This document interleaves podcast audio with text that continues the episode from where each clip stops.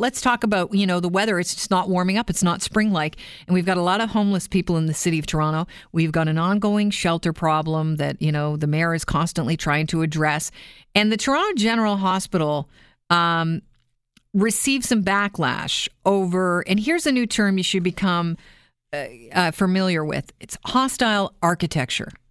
And it is uh, basically hostile architecture is architecture that is made to um, keep people from making themselves comfortable in you know public places. So if you picture a park bench, remember how park benches you could sprawl out on, have a little nap? No, now they've got armrests sectioning off the seats like you're taking a bus, right? That's hostile architecture.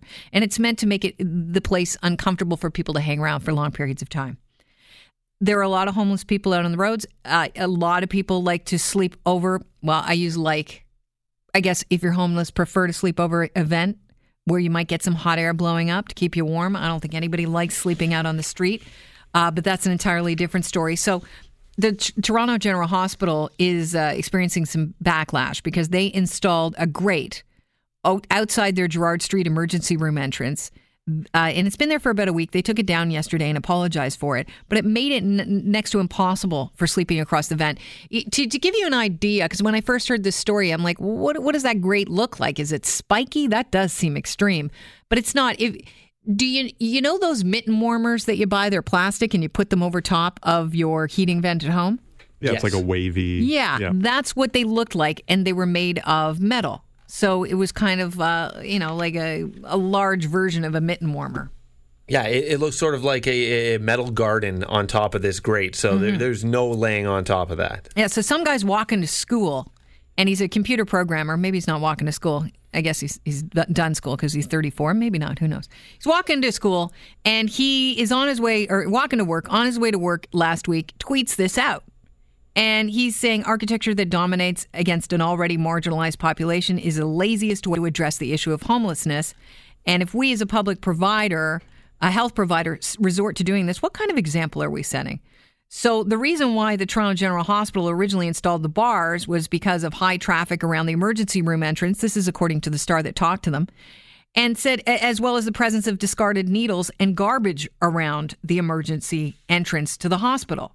Wednesday afternoon, they apologized. They took down the grating and they said, We created the impression that we are unfeeling and unconcerned about the need of the homelessness. Of course, this isn't true the people at our hospital are kind, compassionate, and provide daily care for people who don't have a home.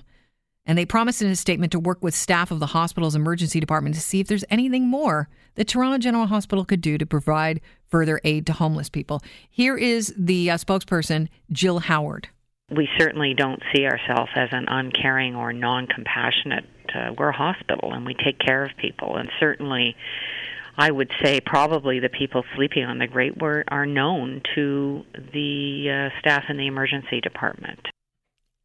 Yeah.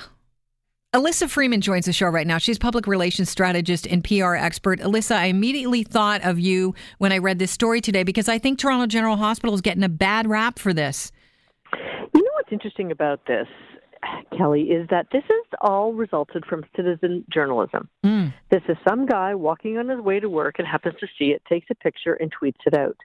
And then he starts to get a little bit of traction. And I think he himself phoned the hospital to try and get a response. And the traction he received was from such notables as Andre Picard, who may have retweeted what he said. So we all know that Andre Picard, the health columnist from the Globe and Mail, hugely, hugely influential. So when you start to gain traction, and it's just not one guy complaining with one tweet who might have a very small following, then any institution, no matter how small or how extremely large, such as the University Health Network, has to take notice. Did they handle it correctly, taking the grate off of the uh, the vent?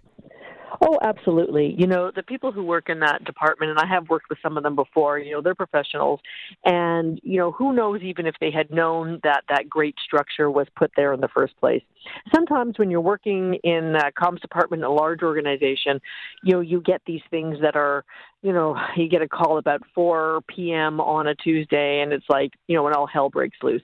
So I felt that their response was quick. They showed action. They didn't say, okay, we're going to study it and then we'll tell you what we'll do. They went down and they removed the structure. So, hostile architecture it's all over the city. In this case, um, it could be, I think, and they said it was safety based. And I believe that. This is an emergency room, you know, it's around an emergency room entrance, which, you know, this would be safe for both homeless people and emergent patients if you didn't have people sleeping there or, you know, wandering around there if they've just shot up, right? I mean, uh, to me, it's a safety based decision. And it's not that I'm callous and I don't feel for homeless people because I do think there are ways to help these people. Um, but, it, you know, is this a warning to other businesses? Businesses that are thinking of you know employing the strategy of hostile architecture because they they don't want people outside their business. Well, you know, first of all, the term I find is fascinating, and it says exactly what it is: hostile architecture. I, you know, I love that far as insofar as a term that everybody can understand as soon as you hear it. Mm-hmm. And I think you're absolutely right. Businesses are going to have to take notice of this because if you're doing, you're contemplating something that is going to disadvantage an already disadvantaged population, you're going to have to wear that if people don't like it.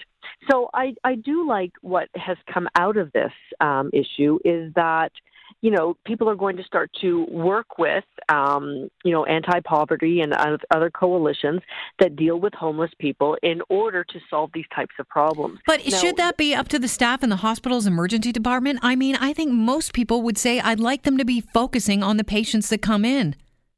I understand that, and and you know, this is sort of a bit of a tempest in a teapot. That you know, brewed when nobody was looking because of, of one person's tweet. And you know, while you can look at all the morality of this on on either side of the of the post here, Kelly, mm-hmm. I think that you know people are going to have to think, all right, we don't like this homeless problem around us. Should we proactively do it, or what should we do? We should consult with the community on this. And you always err on the side of consulting with the community because in case somebody blow, if some issue blows up, you can always have that as part of your narrative to rest on. I really appreciate your time today, Alyssa. As always, it's a pleasure to have you on the show. I I, uh, I always look forward to Tuesdays on the Oakley Show because I know you're on the panel when I fill in. So, oh, thank you. Thanks so much for being here. Okay. Bye-bye. Cheers. That's Alyssa Freeman. She's public relations strategist and a PR expert, and you can hear her on the Oakley Show on Tuesday uh, at about five fifteen every Tuesday afternoon.